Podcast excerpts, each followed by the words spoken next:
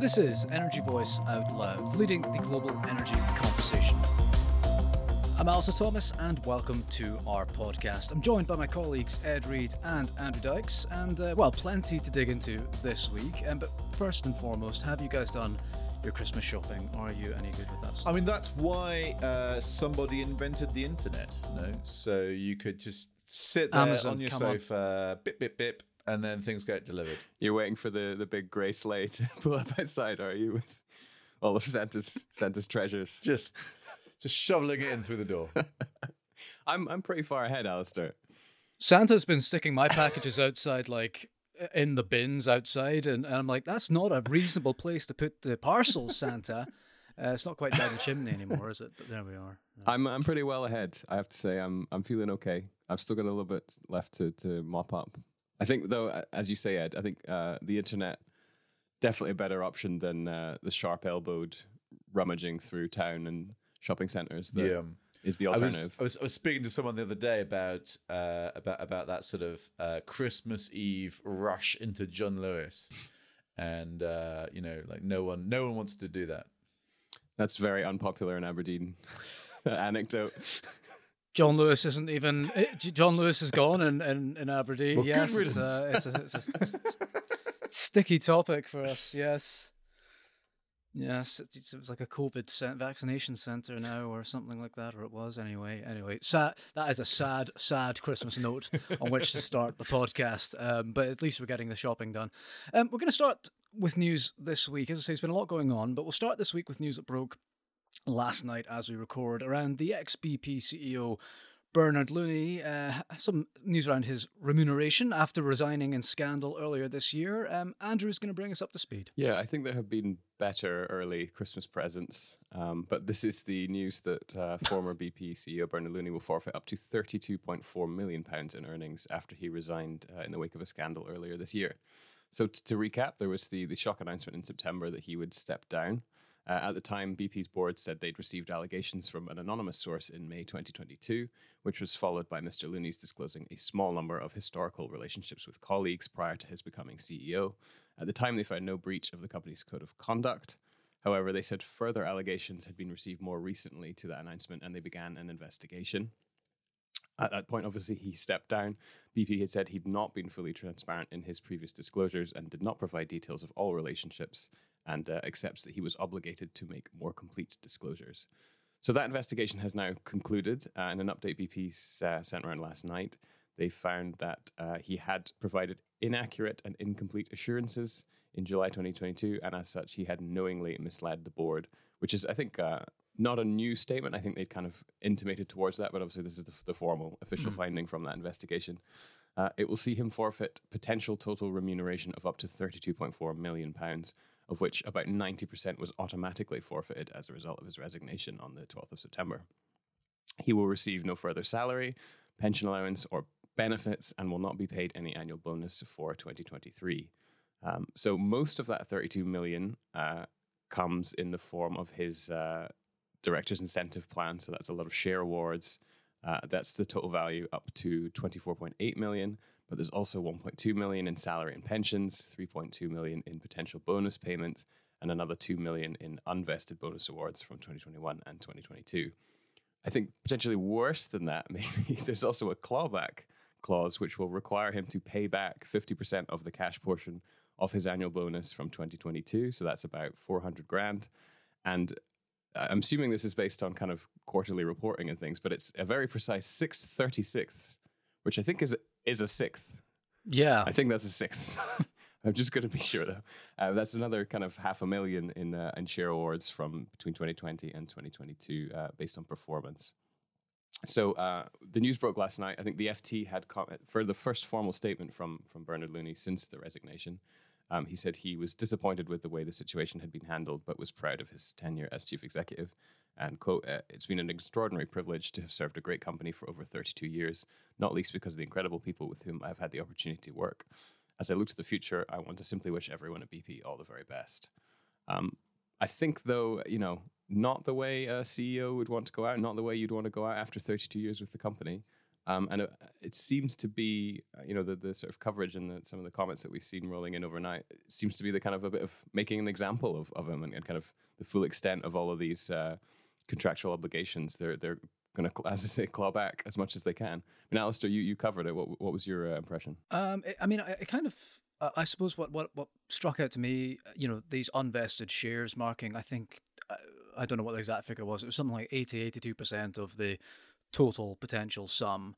Um, and he apparently knew that he'd be forfeiting that, um, or I think BP said that he forfeited that immediately upon his upon tendering his resignation. Um, I think if I knew, I'd be forfeiting up to twenty four million um, pounds for for that portion of it um, by handing in the resignation. I'd be quite sure that my position was pretty untenable, and there was no kind of defense of it, you know, because when I saw that figure, I thought, oh my gosh, is he is he going to try to fight this? Is he going to try to sue them? But he's already, you know, kind of accepted a degree of responsibility by offering his resignation. I guess that's what was going through my head. And me and Ed, I remember we were kind of talking last night when it broke. Is like, am I reading this right? Thirty-two point four million, um, you know, pounds. I was like, it's incredible. Um, but yeah, I suppose as as you as you've been alluding to there, Andrew. I mean, it's it's a pretty hard line statement. It it's it reads a bit like a rap sheet of um, the various things he's done wrong. It does seem, as as as you say, BP perhaps making a bit of an an example of things here. Uh, we will not tolerate this kind of disgrace. I mean, if you look back to BP's recent history, with with the the with the exception, I'd say, of, of Bob Dudley, you know, the, the the the other three, you know, Looney, Hayward, and um, John Browne, they've all kind of uh, stepped down to, to one extent or another in, in a degree of, of scandal, right? So um, it, it's they're going to have to do something about this. Um, um, but yeah, I think I think the other thing that we've we've reported on a lot um, that might add to this kind of rap sheet um, from BP is that obviously the, the pension scheme um, that you've written about recently, Andrew. Um, you know, a lot of BP pensioners not really happy with how things are going, so you can see perhaps why they'd be a bit uh, a bit harder lined about um, the, the situation with with um, with Looney, um, given that you know some people with interest in BP are not happy with how their money is being is being used. So yeah, a, a few bits there, but um, yeah, it was quite a shock to see that figure, I must say. I think yeah, it's, it's obviously the, the cash value, right? And I think they, they did the calculation of the current BP share price. So I, I, don't think it's sitting there in cash, but obviously it's a lot of shares, it's a lot of kind of future potential income as well, uh, dividends and such. So you know, yeah. it's uh, I suppose it also makes a change perhaps to some of the you know I think we're maybe used to seeing kind of a lot of uh, chief executives resigning in disgrace or being kind of forced out of companies in other sectors and uh, and you know walking away with kind of golden handshakes and things like that. And I suppose there is a bit of a cautionary tale that obviously you know mm. this kind of uh, behavior isn't uh, going to be acceptable. And, and certainly there's a, a, bit of kind of the ESG governance side of this, right? That's saying you know we're not we're we're going to make sure that everyone knows that we don't just tolerate this and let people kind of drift off. Um, that there's this very clear uh, mm-hmm. consequences for that. I had two questions the first of all was just you know what if he's spent it? I don't know what happens if you don't know how you yeah. obviously your shares are kind of just sit there but you know if he's you know gone out and bought himself some some nice things i don't know how like you ferrari yeah I, I don't know That's how to you, hand over the keys. i don't know how you claw that back. The other was was the sort of nature of the allegations. Obviously bp's under no obligation to disclose the, the findings of the investigation but kind of just did stick to its original findings that it was it was a misleading of the board about the extent or nature of these relationships I think the FT ran a story uh, in the uh, kind of weeks following the, the initial departure, saying that there were kind of allegations that he'd promoted people with whom he'd had past relationships, um, and that kind of was was a particular uh, point of, of discussion or, or, investigation around these these findings. BP kind of dismissed that and said uh, that you know it had a rigorous uh, hiring and uh, management process, and that no kind of single person could effectively put you forward for promotion and, and just wave it through as a result of that.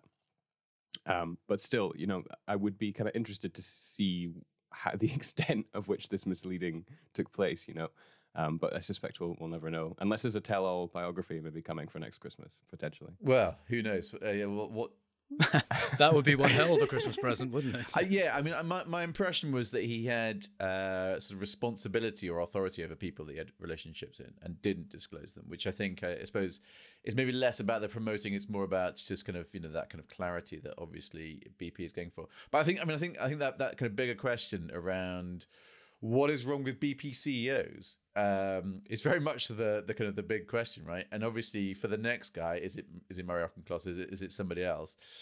Can they can they can they actually finally kind of break this curse? Because it does feel like three out of four of the last BP CEOs has left under something of a cloud. Yeah, obviously we spoke about that with the with the candidates, right? And whether actually maybe breaking with tradition and going with an external hire who's at least kind of vetted by several other third parties potentially may be the, the better option in this case rather than a, a lifer with some skeletons. Did Did you guys know? And I've just found this out. I mean, I probably should have been aware of it, but I wasn't. That in 2013, so three three years after Deepwater Horizon, Robert Gordon University, um, where I studied, um, handed Tony Hayward a, a, a degree, an honorary degree. So you know, there's there's still hope for for Bernard. You know, he could he could come. Where, where does he go next? Right. I mean, I'm yeah. sure that uh, you know, obviously, maybe maybe maybe the world of super majors uh, might be now closed to him, but I'm sure there are some I don't know NOCs for instance, other avenues. Uh, who might be interested in, uh, in, in in offering him some sort of a job? So, be interesting to see where uh, Mr. Looney ends up next December. Yeah, his whole career was BP, wasn't it? Yeah. I, okay. I did. There is, right, a, I well, mean, you know, a, cos- a, cosmic irony in the 32 million and 32 years service. I have to say, but I, I wasn't going to make too much of it. But yeah, there's uh, there's something in that. Well, we will uh, park old Bernard there. Uh, Dirsa will be following more on this as the CEO race gets going at BP. But next, we'll pivot to talking about North Sea safety as workers get heavier. In a world where the scarcity of key resources is starting to be felt and the impact of climate change is all too apparent, sustainable growth is no longer a choice, it is a necessity. Sustainable Growth Voice is a new online publication championing individuals and organisations that are pushing sustainable growth forward, making a positive impact on the environment, society, and the economy. From innovative technologies solving sustainability challenges to social enterprises promoting inclusive growth and transformative policy initiatives, SG Voice covers the fundamental drivers at the heart of the new sustainable economy. Join the conversation that the world needs now. Visit SG Voice for knowledge, inspiration, and insight from across the sustainable growth landscape.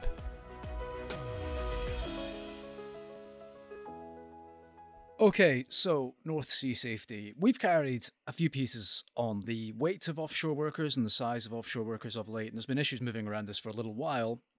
And we wanted to get a sense of the extent of it. So we put a Freedom of Information request out to the Health and Safety Executive and received 10 documents back letters to operators, letters to the trade body OEUK, and letters to their team of inspectors. And one letter that we got from HSE's principal specialist inspector to its team leaders, uh, they said that of particular concern are new figures from OEUK that they've seen showing 36% of the workforce now appear to weigh in excess of 100 kilograms. Of that, 5% are above 125 kilograms.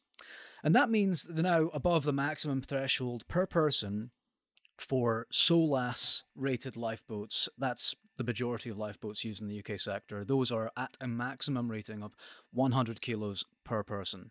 It's not just a weight issue, it's a size issue as well. Operators have tried reducing the capacity of lifeboats in the past, but HSE has found, among other things, poor training linked to this.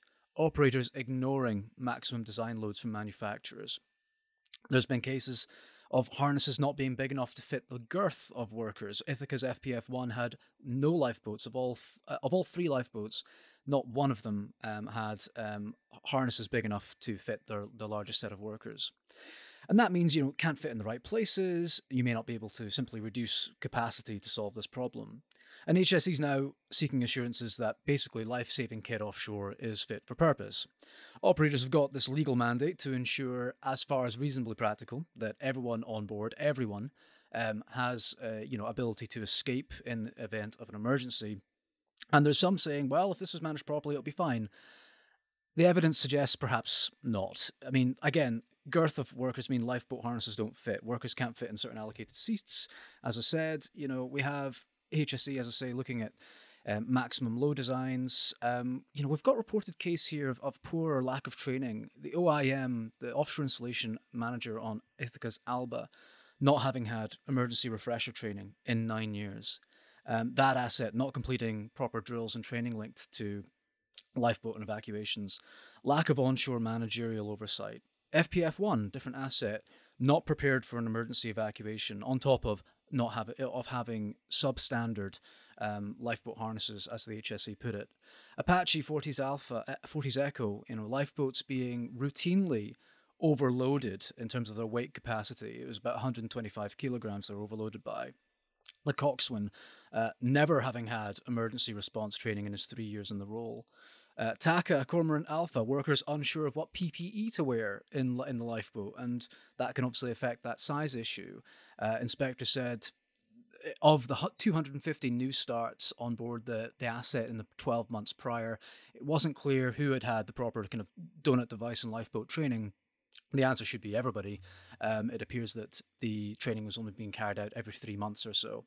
So it all adds up, I think, to a pretty damning indictment. I mean, imagine, you know, heaven forbid, a major accident. You need to escape. You don't know what PPE to wear. You haven't been given the proper emergency training.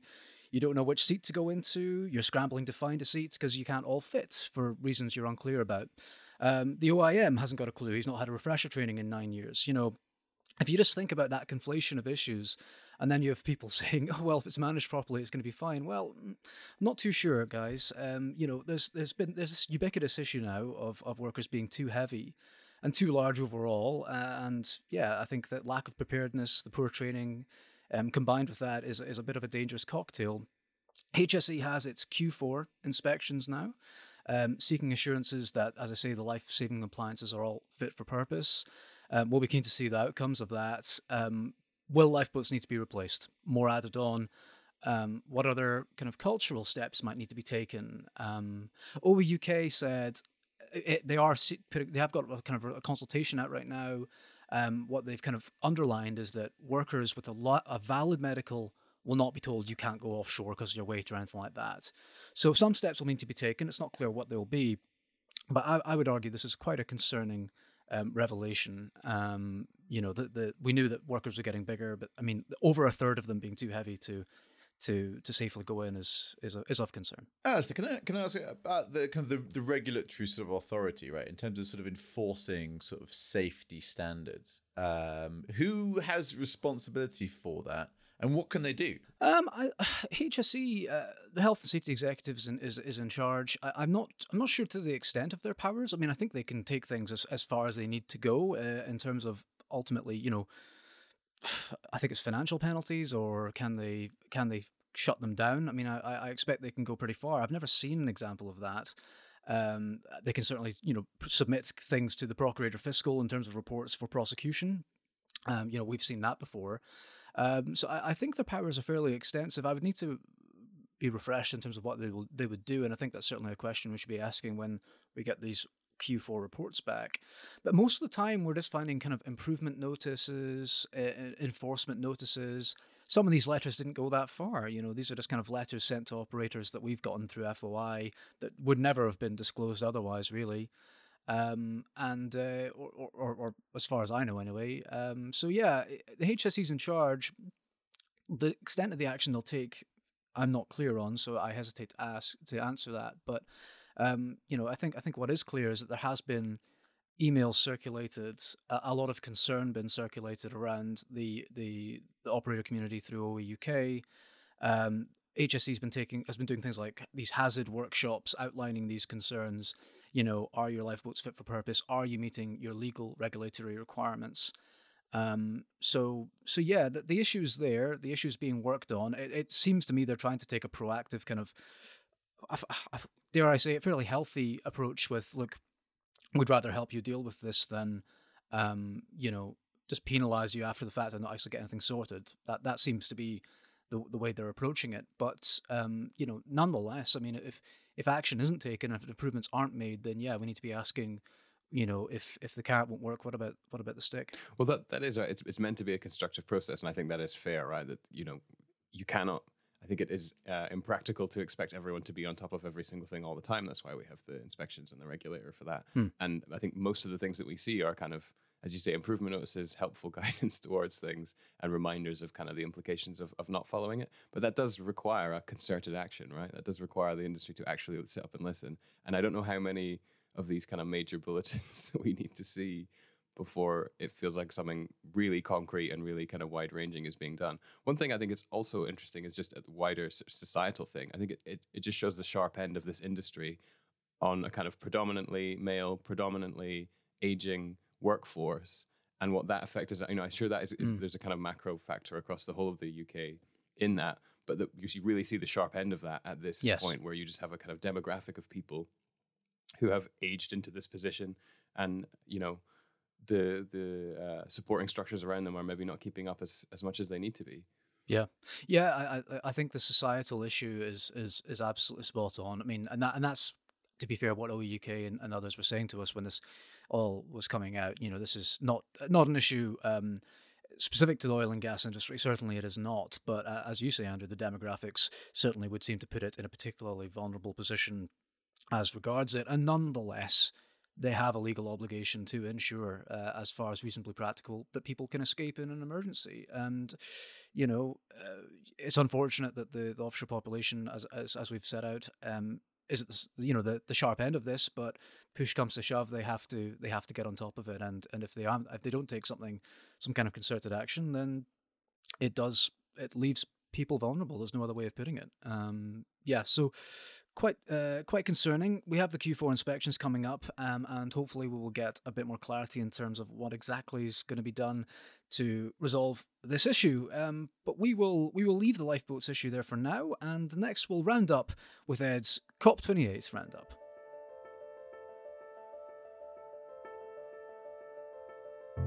As well as these regular weekly news roundups on Energy Voice Out Loud, you'll also find lots of subject specific box sets in the same feed, and I'm excited to be the anchor for one called the Megawatt Hour. Produced in paid partnership with BDO, the Megawatt Hour brings together experts from across the energy industry and across the world to examine the challenges and the opportunities of energy storage. As more of the grid gets its power from intermittent renewables, energy storage technologies, and batteries in particular, are going to be an increasingly important feature of our infrastructure. Over the course of 10 monthly episodes, we'll be diving deep into the tech, the policy, and the challenges of building out energy storage to help you better understand its opportunities, wherever you work in the energy sector. Look out for episodes of the Megawatt Hour in Energy Voice Out Loud, as well as lots of other special episodes wherever you get your podcasts.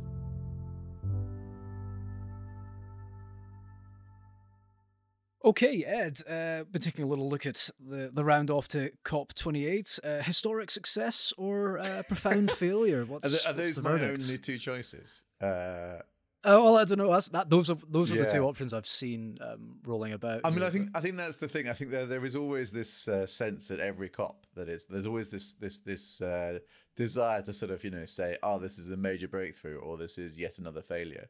And as with every cop, it's like, well, you know, there's some some progress. We've you know moved a bit further down the road. I mean, I think that there are there are there are there are a few kind of important things that that kind of stand out, right?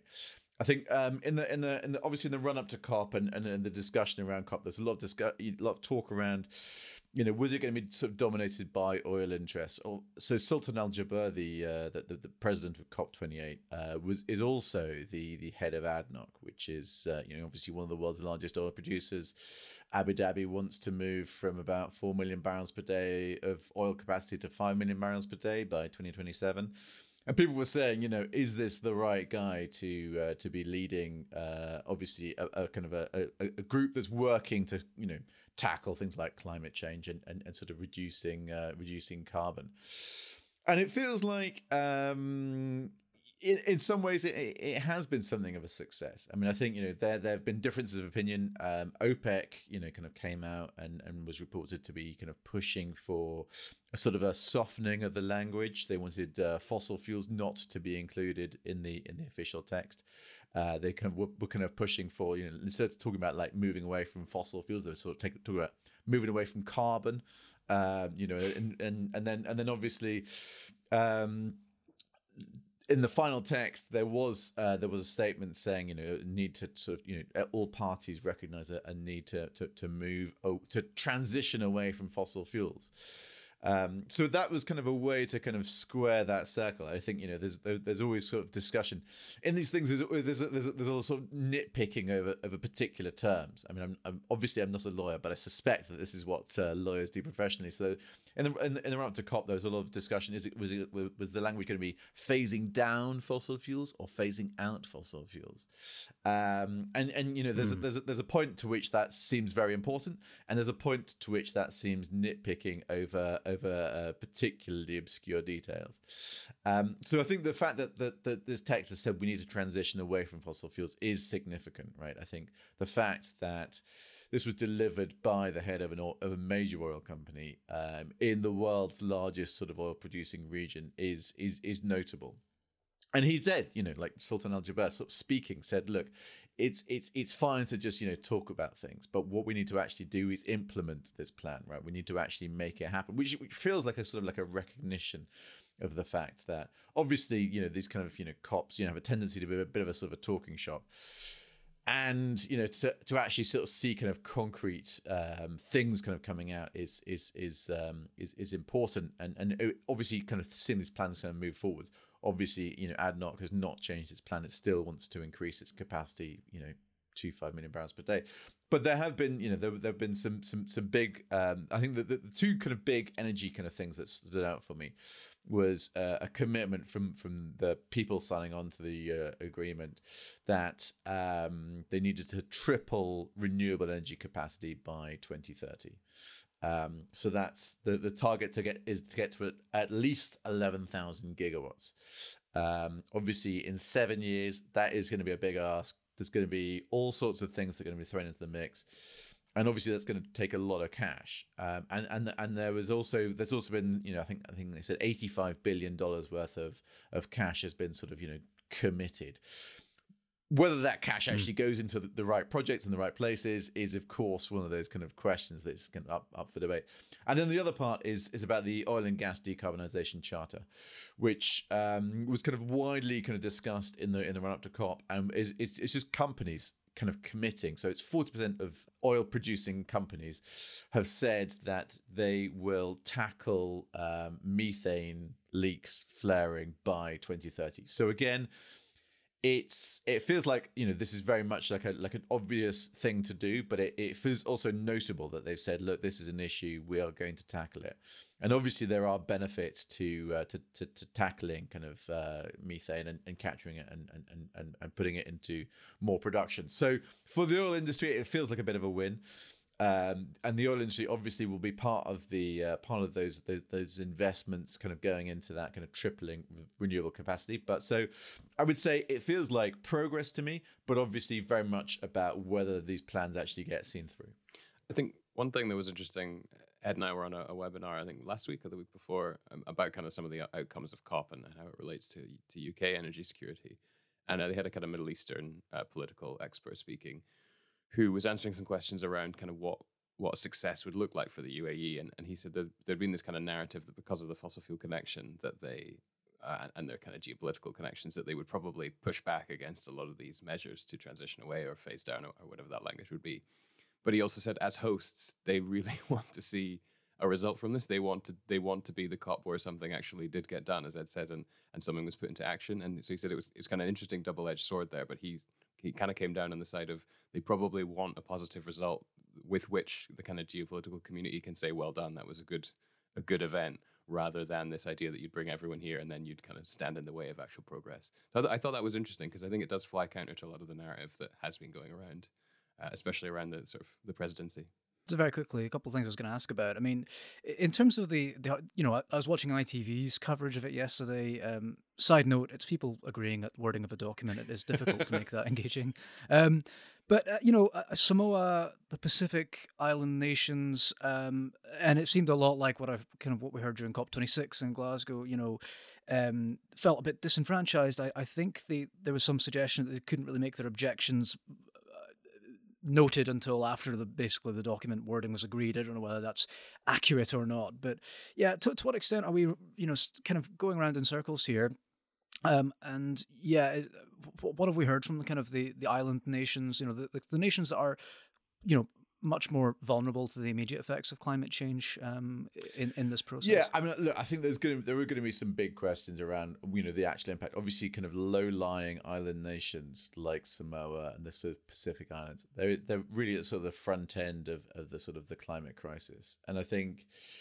Um, obviously, so we're, you know, the uh, Al Jaber said that the agreements, you know, may, kept us sort of on track for one and a half degrees of warming which you know might be enough uh, it might not be. I mean obviously the science is kind of still up in the air about quite what impact that will have. And obviously the kind of the bigger question i think is obviously can we actually kind of lock in that kind of uh, trajectory to 1.5 degrees? And i think that's that's kind of really the big question right? There, there's obviously a kind of a, a discussion around you know renewable energy but there is you know there is no kind of no one saying we're not going to be producing oil and gas so i think that is still very much the kind of the heart of the question. I think um so so so yes this this kind of the uae consensus as it's called is is is sort of tackling some of those big issues right? I mean i think like a lot of those questions around for instance sort of energy access that were kind of coming out of of, of you know sort of developing countries in in particularly sort of sub-saharan africa where obviously electricity access is still extremely limited this you know this kind of you know scaling up uh, renewable capacity will have an impact there.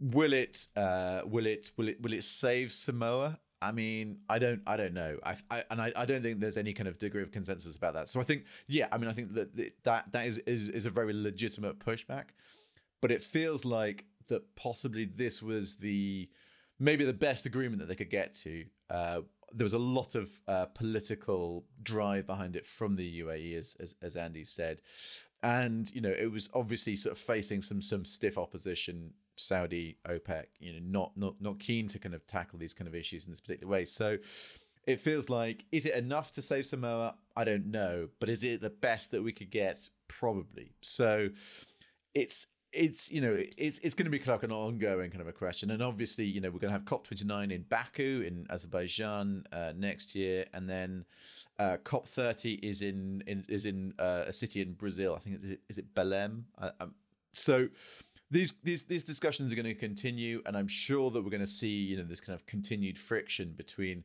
people who are saying we're doing too much people who are saying we're doing too little but as always, except where, where we started, wasn't it? You know, there, there is always going to be these kind of forces on either side, and sort of trying to get the best possible agreement is is always going to be, uh, you know, a topic of political, uh, you know, exchanges. Okay, well, it sounds like there's more to come, uh, Ed, but thank you for that rundown. Uh, and that is it for this latest episode of Energy Voice Out Loud. Um, I'm going to go and try to do my Christmas shopping now without the use of Amazon.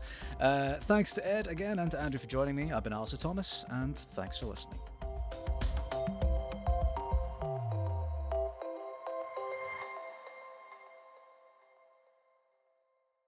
Out Loud is the podcast from Energy Voice leading the global energy conversation. Bookmark and subscribe to energyvoice.com, sign up to our newsletter, and follow us on LinkedIn and Twitter for expert analysis and insight right across the energy sector. Subscribe to Out Loud on Apple Podcasts, Spotify, Google Podcasts, or wherever you get your podcasts, and please do encourage colleagues and friends to listen to Out Loud too. If you've enjoyed it, leaving a rating or review, especially on Apple Podcasts, helps others discover it too. Thank you.